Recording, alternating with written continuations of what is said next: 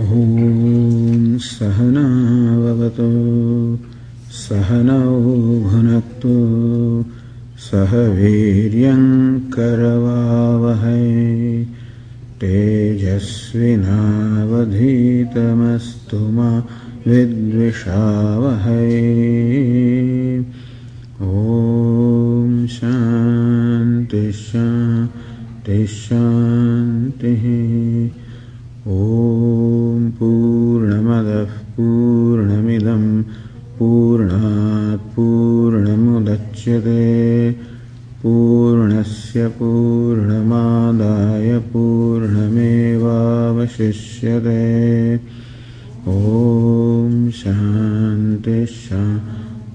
शान्तिः श्रुतिस्मृतिपुराणानाम् आलयं करुणालयं। नमामि भगवत्पादं शङ्करं लोकशङ्करम् शङ्कराचार्यं केशवं बादरायणं। सूत्रभाष्यकृतौ वंदे। भगवन्तौ पुनः पुनः ईश्वरो गुरुरात्मेति मूर्तिभेदविभागिने व्योमवद्व्याप्तदेहाय दक्षिणामूर्तये नमः verse 5. उद्धरेदात्मनात्मानम् नात्मानमवसादयेत्। आत्मैव ह्यात्मनो बन्धुः। आत्मैव रिपुरात्मनः। बन्धुरात्मात्मनस्तस्य। येन येनैवात्म येन येनात्मैवात्मना जितः अनात्मनस्तु शत्रुत्वे। वर्तेतात्मैव शत्रुवत्। जितात्मनः प्रशान्तस्य। परमात्मा समाहितः। शीतोष्णसुखदुःखेषु।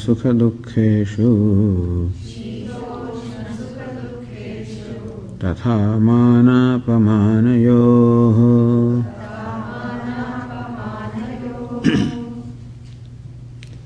उद्धरेत् आत्मना आत्मानम् may you lift yourself by yourself Atmanam avasadayet.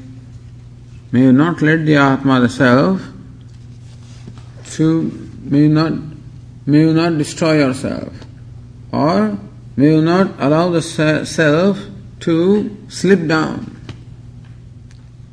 May you always be vigilant to lift yourself. What is meant by lifting yourself, or what is meant by being submerged in the ocean of samsara, is that in the mind constantly a battle between these two kinds of forces is going on, what Lord Krishna calls the divine forces, divine tendencies, and the demoniac tendencies. The divine tendencies described as fearlessness, non-violence, truthfulness, etc., the compassion of forgiveness are described as divine tendencies. At the same time, because of ignorance, there is this arrogance, there is this pride, there is this uh, harshness, anger, etc. All these demoniac tendencies are also there. So Lord Krishna says that one must always be vigilant because at every moment both these tendencies try to register themselves, both these tendencies try to influence you, and usually the demoniac tendencies are stronger And if one is not very careful, then it is likely that one may come under their sway. And therefore, there must be vigilance in all the time asserting one's divine tendencies, which is one's true nature. The, uh, the demoniac tendencies are not, is not our nature. As you said, they are incidental because of ignorance and they can be removed and they should be removed.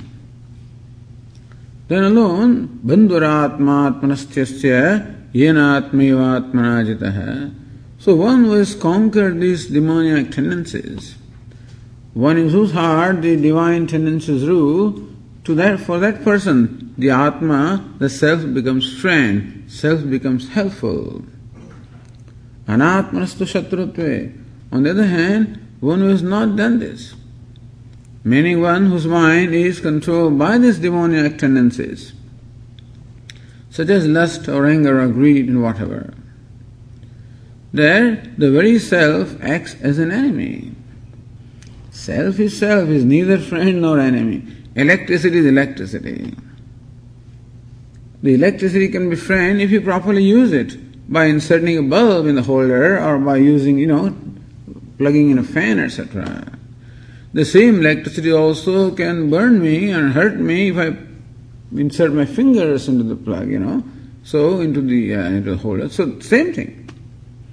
Atma is Satchidananda really, it, it cannot be friend or enemy. But then in presence of the self, the mind becomes enlivened. The tendencies of the mind become enlivened in the presence of self, and therefore if the demonic tendencies are predominant, they also get enlivened. Unfortunately, Atma does not oppose anything. The consciousness, Satchidana self, does not oppose anything. As the 13th chapter described, it is Upadrashta, Anumantasha, it is the most proximate witness and permitter of everything. Just as electricity will permit everything that you connect. It can be something which is very helpful. It could be something which is hurtful also. This is how the nature is of everything in the universe. Like the energy, atomic energy can be used for peaceful purposes, can also be used for destructive purposes. And so also the energy that we have can be used for peaceful purposes or destructive purposes as well. Therefore Lord Krishna says that be vigilant and always be uh, make an effort to see that your divine nature, your divine tendencies always prevail. That requires alertness. That requires an understanding of the mind also. As we said, one way of dealing with these demonic tendencies is by what we call Pratipaksha Bhavana by deliberately taking the opposite stand. Anger arises because I cannot tolerate someone or cannot tolerate something, and thus that anger can be diffused by a spirit of tolerance. Tolerating, accepting, forgiving. Jealousy arises because I see somebody progressing, I see somebody better than me, somebody getting what I want and I do not get, jealousy arises. Meaning that what jealousy shows is that I'm unhappy because somebody is happy. So what is pratipaksha bhavana? What's the opposite? Be happy because somebody is happy. Tell your mind. Thus understanding these tendencies and understanding how to deal with them, that we have to learn which is what Vedanta teaches us. But all along, be always vigilant to assert your true nature. Recognize that by nature, true nature, you and I and everyone is, as we said, a loving, kind, good person. That is our nature. And all the time we should be striving to assert that nature. Uddhared Atmana Atmanam. This is how one should lift oneself up by oneself. Because Atma, the mind, has come under the control of these demoniac forces. Because we were not vigilant, because we did not know any better. So it is there. So we begin from where we are without worrying about why it happened. I won't worry about the cause of it. Swami, is it because of my childhood? Maybe. Because of past karma? Maybe. Because of this? All these reasons can be there, but this is what it is. However it is, without blaming anybody else and without blaming myself, this is what it is. And we have to, we have to start. Jitatmana prashantasya because the reward is great. Jitatmana, one who has just conquered oneself completely, meaning one who has made one's mind free from all these demonic forces, one in whose mind the, the divine tendencies, as I said, of non-violence, truthfulness, compassion, forgiveness, they rule. And for that no effort is to be made because that's our nature. They will never go away. Once these intruders have been removed, these are all intruders. Anger, etc., all intruders. They have no place really, but they have come. And I have allowed them to come, and then they have become now the rulers. Once are driven away, then one naturally abides in one's nature, which is divine, meaning which is this divine, the divine tendencies represent my nature. Jitatmana prashantasya. And so there is no conflict whatever. Because when I am non-violent, when I am truthful, when I am loving, when I am compassionate, then I am totally in harmony with my own self. And therefore, there is no conflict at all. Then I find myself totally at peace with myself. I find myself very happy with myself, totally accepting of myself quite content with myself, and ever prashantasya, one who enjoys total tranquility. Paramatma samahitaha. So, two ways this is explained. आत्मा परम समाहित है और परमात्मा समाहित है। शंकराचार्य से परमात्मा माई ट्रू नेचर सच्चिदानंद समाहित है the self manifest Brahman which is my nature is manifest because Brahman of course और atma is self shining self revealing there is no obstacle to that really sun is always self shining nothing can prevent the sun from shining and revealing itself But the clouds can deprive us of the experience of sunshine by blocking our vision. It is not that clouds are really blocking the sun. Sun is too vast, clouds are too small. But the clouds can obstruct our vision. And so, so it is not that the self has become, self is not really veiled by anything, it is always shining in its own glory. But these demoniac tendencies are depriving us, depriving our mind of the experience of the self, of the benefit of self. When these obstructions are removed, then the self in fact shines, is experienced, reveals itself through me, through my mind, through my personality, in its, in its, in its total nature, in its fullness. Therefore, Paramatma Samahita, the Paramatma, the self that is limitless, becomes evident. So therefore this person now becomes an instrument where the self, Paramatma, Satchidananda, just manifests to him. And this is in fact what each one of us has to achieve. And the method is simple. Just not giving to our demoniac tendencies, not always asserting our divine tendencies. That's all. In every situation, assert my true nature. Every time my cruelty comes up, I assert a kindness there. Every time some violence comes up, I assert non-violence there.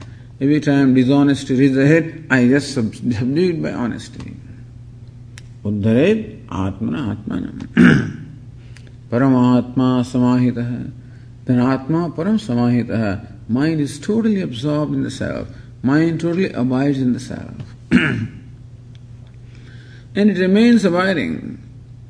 Meaning that that I am I am Satchidananda, that I am complete, that I am free, this knowledge or this experience, what do you call it, never goes away regardless of what the situations are. I am subject to being impacted by situations as long as these demoniac tendencies are ruling in my mind. as long as anger, etc., are ruling my mind so long, I am subject to being controlled by the situation because the world or situation can keep on pushing various buttons and invoke these tendencies from me. But when these are gone, then there are no buttons left. And therefore, whether it's mana, apamana, whether honor or dishonor, no button is pushed. Otherwise, when somebody honors me, the button of my pride is pushed. When somebody dishonors me, the button of my depression is pushed. When the condition is comfortable, again some button is pushed. Every time button is pushed. No buttons are left. As we say, like a, a screw without a thread. You keep on tightening, nothing happens. So also, the world can keep on tightening, but all the threads, all, all these things are gone, and therefore the wise person abides in his trueness, in his fullness, regardless of what the external situations are. He has become impervious, he has become totally uh, unaffected. Namam karmani limpanti, name karma phale Lord Krishna says that actions and things, they just do not affect me at all. This person remains unaffected. Not that he has become thick skinned, not that he has become insensitive, not that he doesn't understand what's going on. He doesn't he understands this is called and this is dishonor. Not that he doesn't understand that. But nothing touches him. He realizes that honor, dishonor all belongs to the body mind complex, doesn't belong to the self. Just as an actor is acting in the, on the stage as a beggar, he knows that in this play, whatever insult is given is to the beggar, to the costume, and not to me. If in the play this fellow wins a lottery, the actor knows that is not to me, is only in the role. And therefore, when this clarity is there, the success and failure, honor, all of these belong to the role always belong at the level of body mind complex, and in presence of self, this is going on. When the distance is clear, when I do not equate myself to my body mind, when I do not judge myself by the limitations of them, because I know who I am, then this limitation is not a problem. Vedanta teaches limitlessness in spite of limitations. And therefore, the limitations of training the body, it doesn't matter because I know they don't belong to me. And somebody can hurt me, can hurt what? My body, or can hurt my mind, hurt the intellect. Somebody can insult, somebody can honor. All of these only applies to the role, applies to the costume, doesn't apply to me. And therefore, for, so Prashantah, he is always absolutely at peace with himself and at peace with the world also. this is called Jivan Mukta. This is a description of a person who is liberated while alive. So this is called moksha. Moksha is nothing other than this. It is not achieving, reaching some different realm or some kind of changes happening in the body, etc., they are not necessary. For being liberated, no change is required really, except the change in the mind, that's all. Inasmuch as the mind is the vehicle or medium through which myself expresses, and therefore, yes, we require transformation there. The same person is described further in the eighth verse.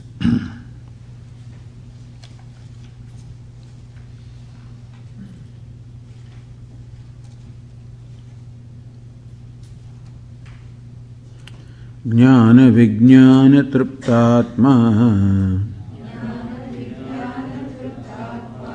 कूटस्थो विजितेन्द्रियः। युक्त इत्युच्यते योगी। समलोष्टाश्मकाञ्चनः।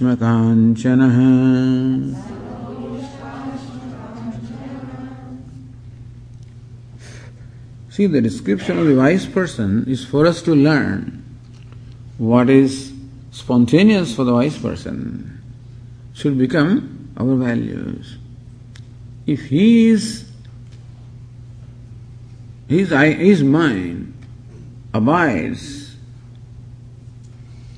undisturbed, his mind enjoys complete tranquility.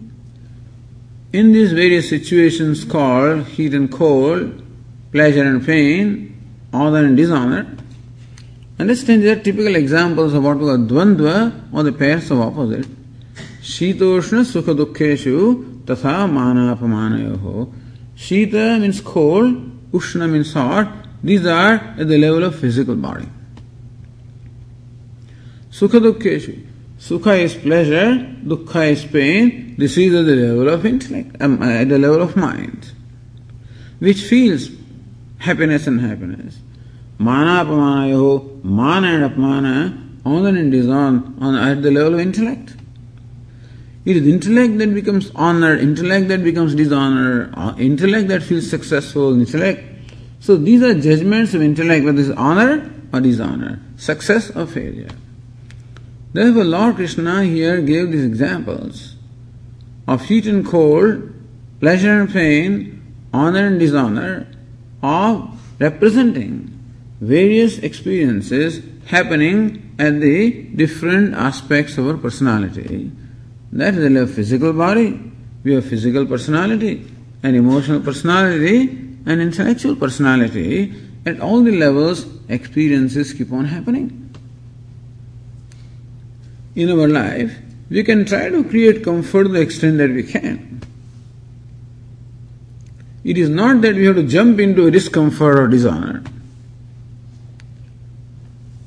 We can create comfort within reasonable limit. We can stay away from dishonor within reasonable limit. We can do avoid. We can avoid pain within certain limits. But although it's impossible to avoid these things totally. And not only that, Lord Krishna says that trying to avoid this thing requires so much effort that you cannot do the important things. Important thing is to work with me. Important thing is self purification. Important thing is to contemplation upon the self. Important thing is to gain the knowledge and gain about. That's the real thing to be done. And therefore anything else should be done to a minimum extent. If you try to create comfort all around us or try to make things conducive to us, that itself takes so much effort that the main thing then doesn't get done. That is why Lord Krishna says, Tam sitikshasva, you put up with them. Bear with them. Agama payana anityaha tam stitikshasva bharata. Hey, hey Arjuna, these things are always subject to coming and going. Nothing is permanent. And therefore, let them come and go. You put up with them and do what you need to do. Then the eighth verse says, Jnana Vijnana Truptatma. Again describing wise person, Truptatma. One whose Atma, of the mind, is Trupta, is content. So one finds contentment. One finds satisfaction. From where? So whenever we ask this question, when do you feel happy? Even a child will tell me, Swamiji, whenever my desire is satisfied, whenever I get something that I want. So it is taken for granted that happiness comes whenever we get something that we want, whenever our desire is satisfied. This is a great misconception. It is this misconception about what happiness is that always makes me chase what I look upon as objects of happiness. It makes me avoid what I look upon as objects of unhappiness. Whereas the real source of happiness is one's own self. There is no happiness anywhere else, nor unhappiness anywhere else. Understand? World is world, the objects are objects, whether they give me happiness or unhappiness is depends upon how perce- I perceive them. I empower things to give me happiness and I empower them to give unhappiness. They are poor things, they are there what they are. There some usefulness, that's all. God has created the universe, some of which, uh, which objects are useful to me.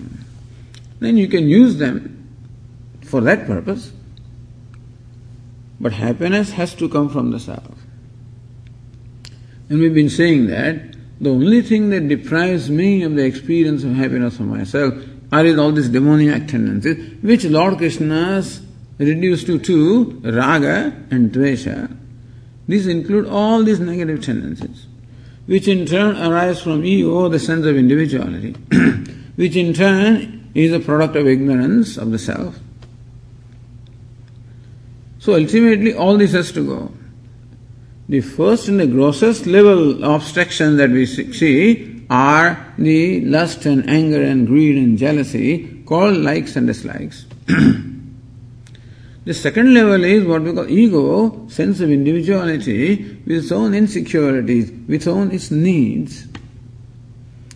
And finally, it is ignorance, not knowing that in fact happiness or wholeness is my nature looking upon myself as a limited individual. That this is a product of ignorance. And ignorance goes by constantly exposing ourselves to the teaching of Vedanta. So all these obstacles have to go.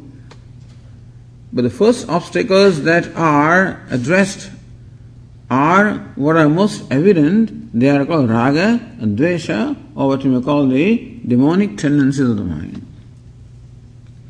Second obstacle that is then addressed is what we call the ego, sense of individuality, where I have this notion that I am the doer, I am the enjoyer, the kartrutva bhoktrutva.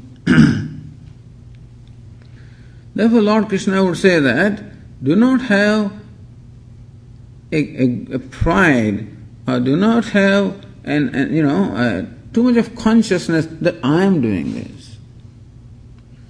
Yes, you are doing something all right, but recognize that in your doing, so much of grace is involved. So to subdue that ego, Lord Krishna says that, may you function as my devotee, become a devotee. Nimitta matram bhava Here Arjuna may become a nimitta. Recognize that ultimately I who is doing this and you are an instrument in my hand. So Karma Yogi looks upon himself as an instrument. Still, some ego is there, kartrutva, but it is highly subdued ego, understand? Sattvic ego. Therefore, devotee is also an ego, but sattvic ego. So first, ragadveshas, by giving up the attachment to the results of the action, by the prasada buddhi accepting whatever comes as prasada of and then dealing with the ego of looking upon myself as the servant of the Lord or devotee of the Lord. With humility, with sense of devotion.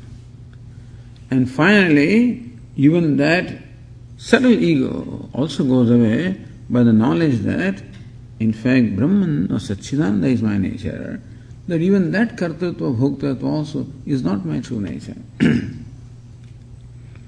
this is how progressively the obstacles which inhibit the manifestation of my true nature, these obstacles they get progressively removed. And when all the obstacles are totally removed, then a person gets abiding or established in the happiness or contentment which is his own nature, meaning that he is happy or content for no reason at all. When we ask an ordinary person, why are you happy? Swamiji, because I got a job, I got married, I have a son, whatever. When desirable things happen. Ask this person, why are you happy? Says, well, I can't be unhappy. Why are you happy? Because I am. Cause of your happiness is what? Because I am. Not that I am good, bad, or indifferent. Not where I am, what I am is not the cause of his happiness. Why is he happy? I am. Can you imagine this? A person is happy because he is. To be itself is so great that he doesn't need anything more. He does not need anything more for him to be happy other than that I am. That I am conscious. That itself is, so the cause of his happiness is reduced to being so simple. And nobody can rob me of I am. Nobody can rob me of I am conscious. Ahamasmi sadabhami. I am and I shine that nobody can rob me. What I have, somebody can rob me. Where I am, somebody can, you know, uh, remove me from where I am. Somebody can take away from me, you know, what I possess. But nobody can ever take away from me the fact that I am. I shine. For a wise person, this has become the cause of his happiness, contentment. Why do you content? Because I am. Because what is that? That I am itself happens to be limitless. Understand? That I am happens to be limitless. I am has no shape, no form, no attributes. I am is not limited in time, it's not at some it is at, at a given time that I am, no. I am is not limited to time, not limited to place, it doesn't have any attributes, no form, it's limitless. It's only when we add some tails to the I am that I am a man, that's then that I am becomes limited. I'm a man, I'm woman, I'm great, I'm small. Whatever tails when we add or attributes we add, that I am becomes limited. He knows himself, all attributes belong to the body mind complex. I am attributeless. That's the knowledge. Jnana Vijnana Truptatma. His trupti or the contentment or total satisfaction comes from knowledge that I am, that is, I am Brahman. Jnana Vijnana Truptatma. Truptatma, your Atma, he, in this particular expression means Atma means mind. Triptatma, one whose mind is totally content. One is totally content. By jnanam and vijnanam. Jnanam also means knowledge, vijnanam also means knowledge, really. However, when these two words are used together, jnana vijnana, then we have to we have to give a slightly different interpretation because two words are used, therefore, they must convey two slightly different things. If word jnanam or vijnanam used by itself, then it would mean the same. But inasmuch as both the words are used in the same sentence, the same expression, therefore, they have to convey some different meaning because when two words are there, two meanings must be there. Therefore, word jnanam is explained as what they call paroksha jnanam or indirect knowledge. And word vijnanam is explained as aparoksha jnanam or immediate knowledge. what is meant by indirect knowledge is the knowledge that comes to us when we expose ourselves to the teaching and with, when with all the reasoning it is pointed out to us or we are made to see that yes, self is Brahman. It, it makes sense. It makes sense to me that limitlessness should be, should be nature. It makes sense to me that non duality alone has to be real. It makes sense to me that duality is mithya. It is some relative reality, it doesn't have absolute reality. And therefore, Advitiya, a non-dual, is real, makes sense to me. That I am limitless or I am self of all is all makes sense. So everything makes sense. I have no question about it. I have no doubt about that. So this knowledge that we gain by exposure to the scriptures can be called jnanam, paroksha jnanam, or let's indirect knowledge. Meaning that it has not yet become a reality for me. See, for example, when we hear a discourse on the value of non-violence, let us say, what is non-violence or what is truthfulness, when you hear the discourse, understand what non-violence is. Not to hurt anybody by body, by my words, by my thoughts. Not to hurt anybody's emotions, not to hurt them at the level of body. I understand. Understand also what causes violence. My anger causes violence. Therefore, I must keep my anger under control. I must subdue my anger by pratipaksha bhavana, by compassion, by forgiveness. Uh, everything is very clear to me. I, I, I have no question about it. And still, when the real time comes, sometimes I am not able to display non-violence. Again, that anger seems to take hold of me. Which means that that knowledge of non-violence or knowledge of truthfulness has not yet become a reality for me. To make that knowledge reality requires some practice. What kind of practice? Every time the anger arises, because there is some, as we say, there are some built in patterns of thinking and built in patterns of behavior. They just do not go even by understanding, but then that understanding has to be has to be asserted or practiced again and again. Every time the tendency of anger comes up, I must again I must uh, neutralize it by my by compassion. But by habit comes up again, again I neutralize. Comes up again, I again neutralize. So you can see how before our ideal, before our knowledge, before understanding, before it becomes a reality, there is very often a, time gap involved and, also an effort involved.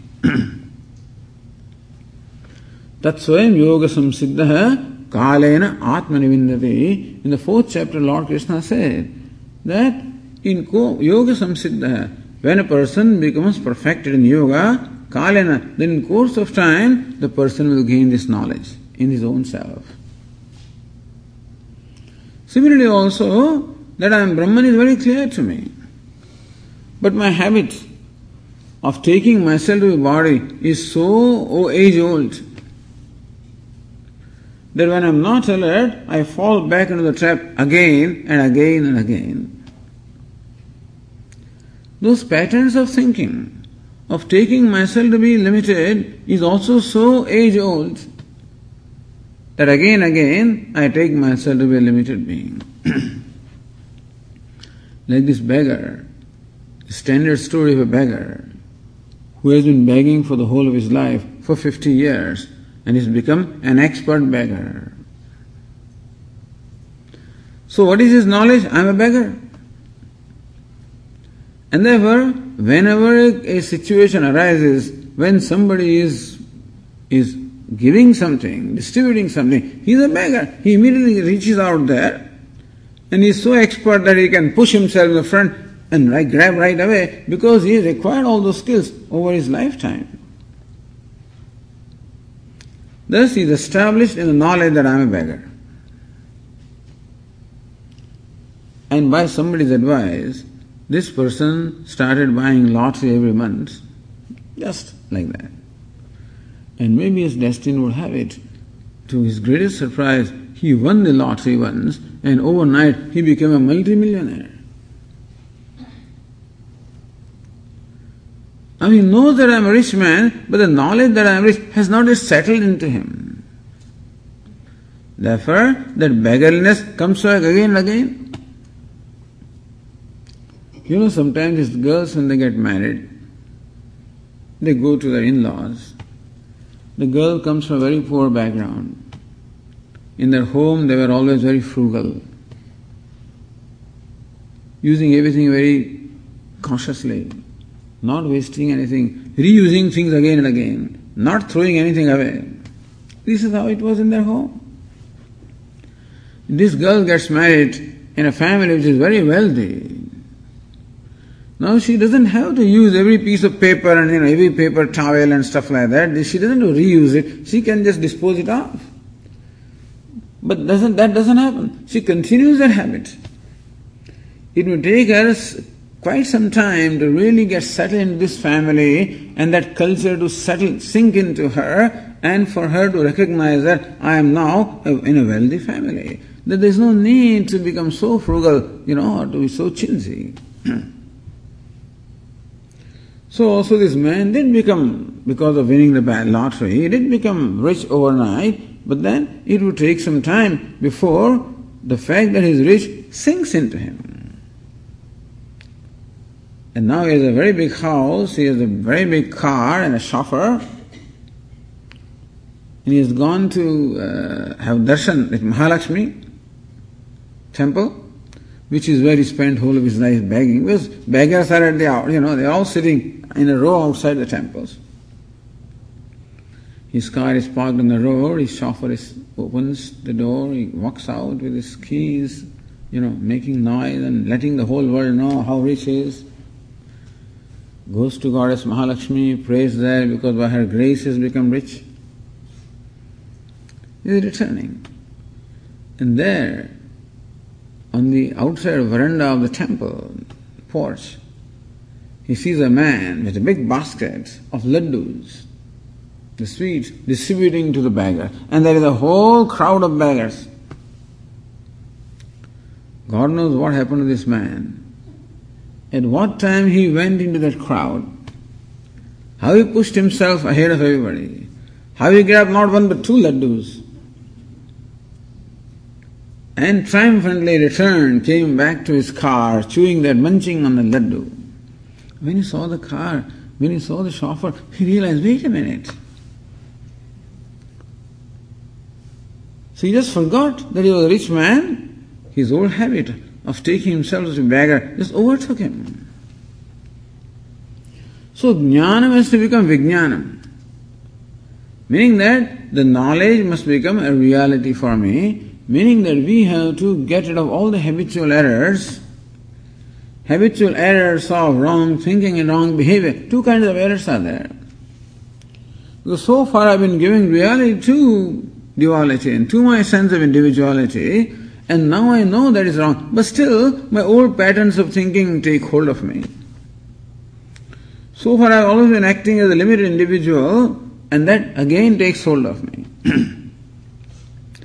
so even after we, expose, we are exposed to Vedanta, and we come to learn, know this, then also we have to continue hard work in terms of overcoming these demoniac tendencies, of changing our intellectual patterns, and our behaviors, then that jnanam becomes vijnanam. That knowledge becomes a reality. This is true for everything. I mean, you go to medical school and learn. That's called jnanam. Person goes to Ayurvedic school, learns about Ayurveda, there is this knowledge, jnanam. But he must actually practice with an old Ayurvedic physician, an established Ayurvedic physician. He must be there as an intern for several years and should actually see how the medicines are made, how actually they are administered, how this is actually done. So whatever he has learned in theory, how it is practiced, he must actually see it being demonstrated and then it becomes his vijnana. Jnana Vijnana Truptatma. So the wise person is Truptatma, one who is completely content, completely satisfied because of what? Because of Jnanam and Vijnana, because of his knowledge and because of his abidance. Meaning that because the fact because the fact that I am limitless or I am happiness become a reality for him. Inasmuch as all the all the inhibitions obstructing the manifestation of his true self has been removed, and that he abides in his true nature of limitlessness. Therefore, his trupti, contentment, comes from himself. So, what's the source of his happiness? He himself is source of happiness because that is real happiness. Jnana Vijnana Truptatma. One is totally content. What is Trupti? Trupti means contentment. What is contentment? when in my mind there is this disposition, this is enough, adequate. For example, while enjoying a very favorite dish of mine, it may be kheer or, or, or you know, payasam. So I'm enjoying payasam. And the person who serves me knows Swamiji likes that, you know. So Swamiji a little more. Okay. Fill up the fill up the katori again. So a little more. I keep saying no, but inside she knows the inside Swamiji wants, so fill up again. One katori, two katoris, three, four. And I said, no, enough. पर्याप्त हो गया संजात अलम प्रत्यय है enough. That's the that kind of uh, a, a disposition arises in me, enough. I am tripta, triptosmi. I am completely content. So we have experience of contentment now and then when they say, eat to your heart's content or enjoy to your heart's content. So people go to these movies in these all these multiplex, this theater, so many movies are there. They go at 2 o'clock and they're in the movie theater until 10 o'clock, you know. Go from here to there, that to there, that way, to the heart's content. The early 80s, when this television came to India, people were watching the whole Sunday is a holiday, so Saturday night they start watching movies and movies and movies and, and half of Sunday until they're totally satisfied or whatever happens, you know, contented, no more. That's a contentment. Here, the wise person is contented with himself. Jnana Vijnana Truptatma. In the knowledge that I am limitless, is completely content, completely satisfied. That means it's ananda. Contentment is ananda. The knowledge itself is ananda, understand. When jnana, knowledge creates contentment, means what? Knowledge is of the nature of ananda. That is why there is Satchit Ananda or Satyam Jnanam Anantam. What is Jnanam? Anantam is no Anandam. And therefore, totally satisfied in the very knowledge of himself. Kutastha, and therefore he has become Kutastha. So, what is Kutastha? Changeless. Kuta. Kuta means anvil. When a goldsmith, for example, is making his various ornaments from gold, uses an anvil upon which these ornaments are formed. An ironsmith also uses an anvil upon which he makes different articles. He takes a rod and bends it, does various things. The anvil is the platform upon which various changes are going on. The articles are made and they undergo changes and transformations, whereas the anvil remains what it is. so, anvil does not change, whereas the various ornaments or articles being made on anvil, they keep on changing. So, the anvil is changeless in the midst of changes. And so also wise person is called Kutastha. He is changeless in the midst of changes. He is changeless, meaning that his mind is changeless, meaning that the mind is totally tranquil. He is free from any reactions, whatever. Is free from any reactions of anger, etc., in spite of the occasions being there, in spite of the various triggers being there, in spite of the tempting objects are there, but his mind is not tempted. So, when is my mind tempted? When there are tempting things around, when do I get tempted? When I feel a little void inside. When I'm a little bored, little, little uh, feeling void, feeling moodless, feeling a little sad, not feeling good about myself. That is when things are able to tempt me, remember this. Otherwise, you don't bother. If you're happy with yourself, nothing will tempt you. Because the reason why I reach out for those tempting objects is only just to feel good, feel happy. Because I'm not feeling happy as I am, and therefore I need those things. So I remember many years ago while working, you know, at about four o'clock, by the, the whole day is gone and you get a little bored by that time. That's why there is coffee, you know, at 3.30 there is coffee and 9 o'clock there is coffee and just to, I guess, keep you in good mood. By 4, 4.30 you get bored. I remember walking down from my office to the first floor where there was these vending machines.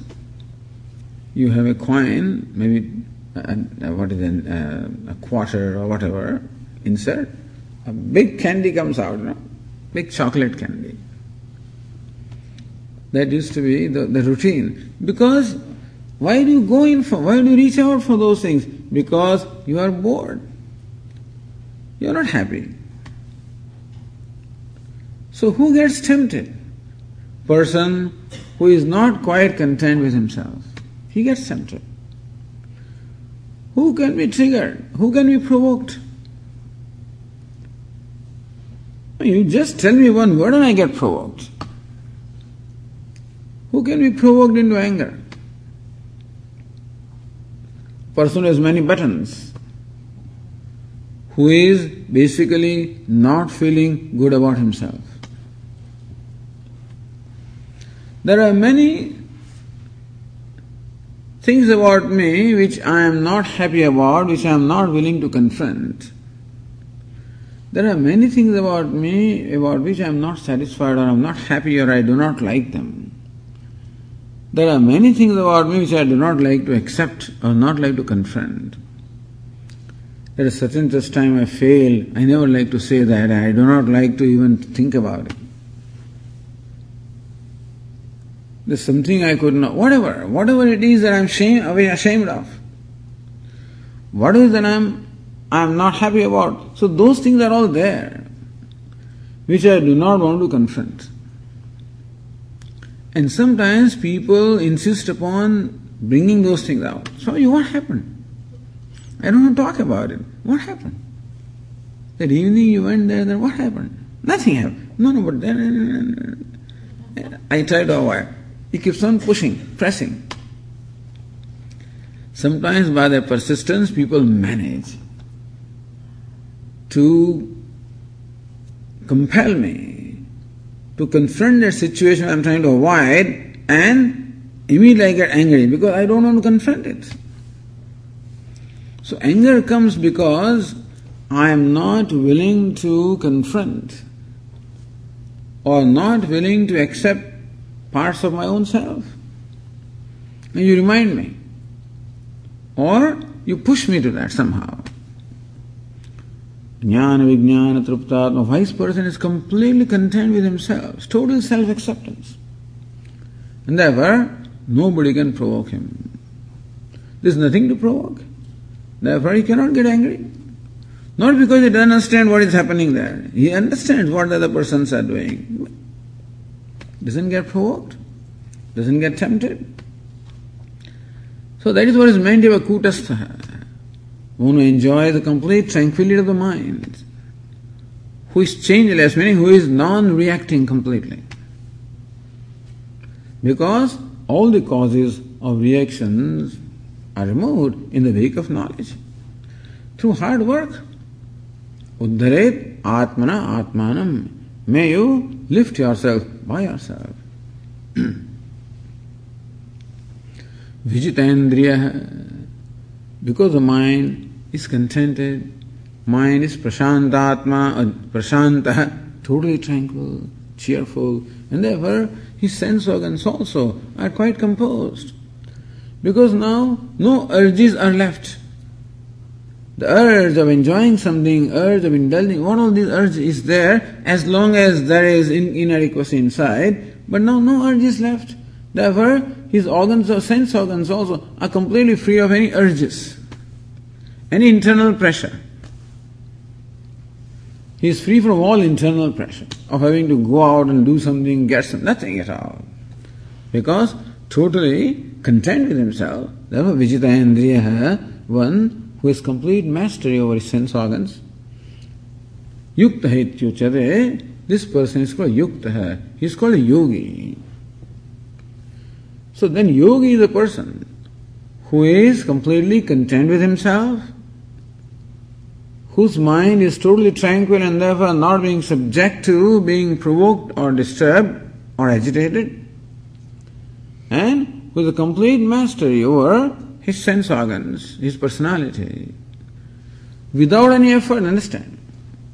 Usually, yogi is a person who restrains things, but here is a wise person in whose case, because of jnanam vijnanam, because of knowledge, and because the knowledge becomes reality, this is a spontaneous thing, effortlessly.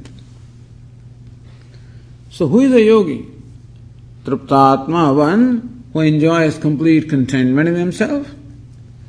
Kutastha, one whose mind is free from all reactions. Vijitendriya, one with a complete control over his sense organs, meaning to him the mind and sense organs have become friends. They become totally favorable to him. And therefore, there is no need to resist or create any, any difficult, any problems. Yukta ityuchate. This person is called yogi. Yukta samahita, one who completely abides in himself. what is his attitude towards things? How does he behave in his day to day life? Lord Krishna is samaloshtashmakanchana. He is sama. Is equal to loshta, ashman, kanchana. Loshta means a clod of earth, a clod of mud or clay is called loshta. Ashman means what? A stone. Kanchana means gold. Sama means he is even minded to all of this. Whether it's gold, whether it's a stone, or whether it's a clay, you know, whatever, a you know, lump of clay. Sama, eh? he is even minded to all of them. Meaning that the gold does not attract him, the gold does not create him a desire that I must have it, gold does not tempt him, nor a clod of earth create any aversion in him. His mind is totally free from attachment and aversion, and therefore the objects of the world cannot provoke him anymore. We get provoked by what is around us.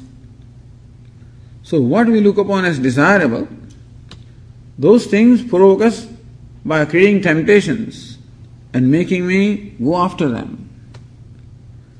Those things that are undesirable also provoke me by creating an aversion and trying to push them away or avoid them or get rid of them. But this person is Truptatma, one is content with himself never content with everything.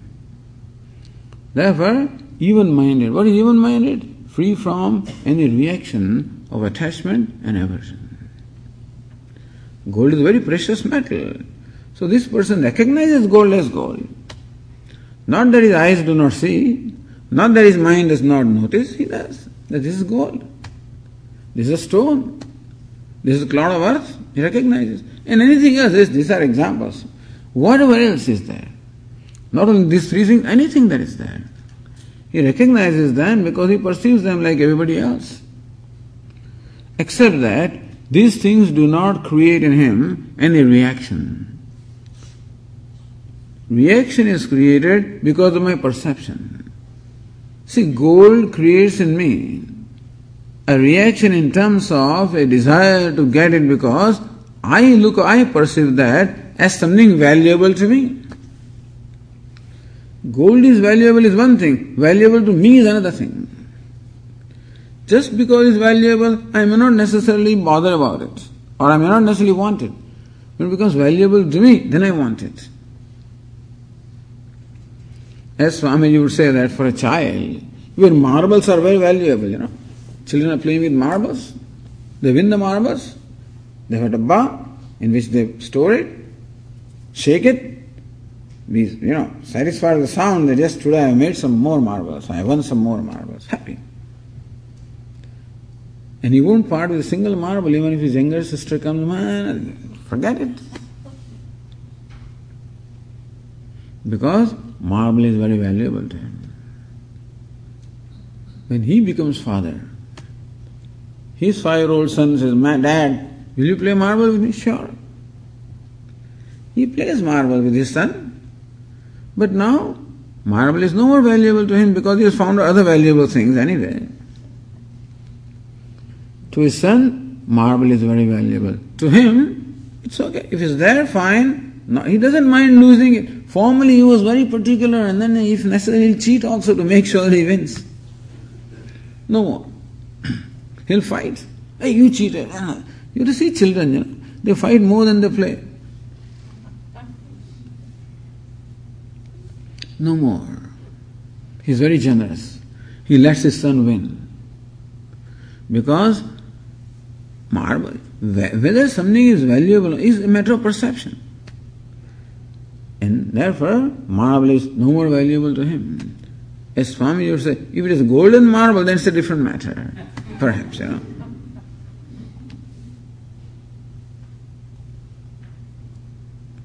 But things are valuable because we are not valuable to ourselves. That's a problem.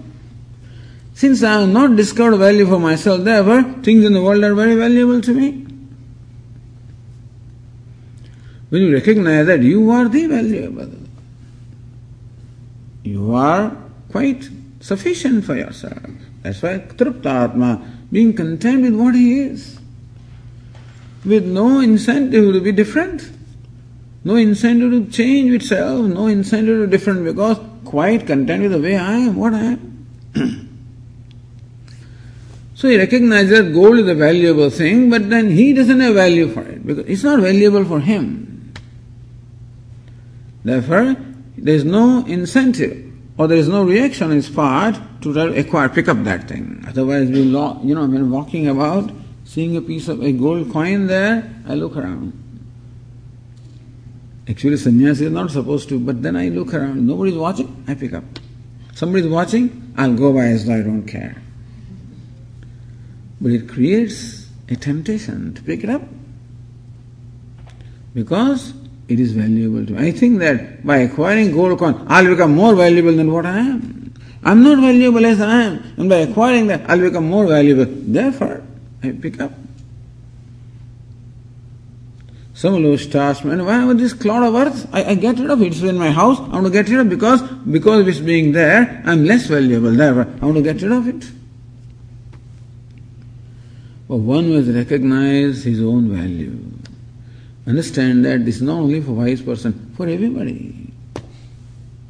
When you recognize that you are you are the most valuable. Ocean recognize that I am full.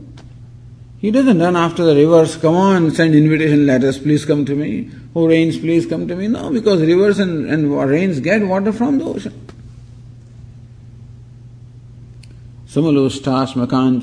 Therefore, heya upadeya buddhi. Usually we relate to the things and beings of the world by either heya, I want to get rid of them, upadeya, I want to acquire them. So thing usually creates in me a reaction. I want it, I don't, I don't want it. One of the two. Nothing creates that reaction in him. That I want it or I don't want it. Its present doesn't make him more valuable or doesn't make it less valuable. His contentment cannot be affected in any way. Therefore, he is totally even minded to everything. next verse also describes that. We'll see it in the next class. ॐ पूर्णमदः पूर्णमिदं पूर्णात् पूर्णमुदच्यते पूर्णस्य पूर्णमादाय पूर्णमेवावशिष्यते ॐ शान्तिः शङ्करं शङ्कराचार्यं केशवं बादरायणम् सूत्रभाष्यकृतौ वंदे भगवन्तौ पुनः पुनः। ईश्वरो गुरुरात्मेति मूर्तिभेदविभागिने व्योमवद्व्याप्तदेहाय दक्षिणामूर्तये नमः। ॐ शान्ति।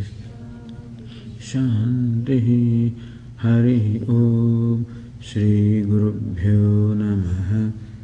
हरिः ॐ।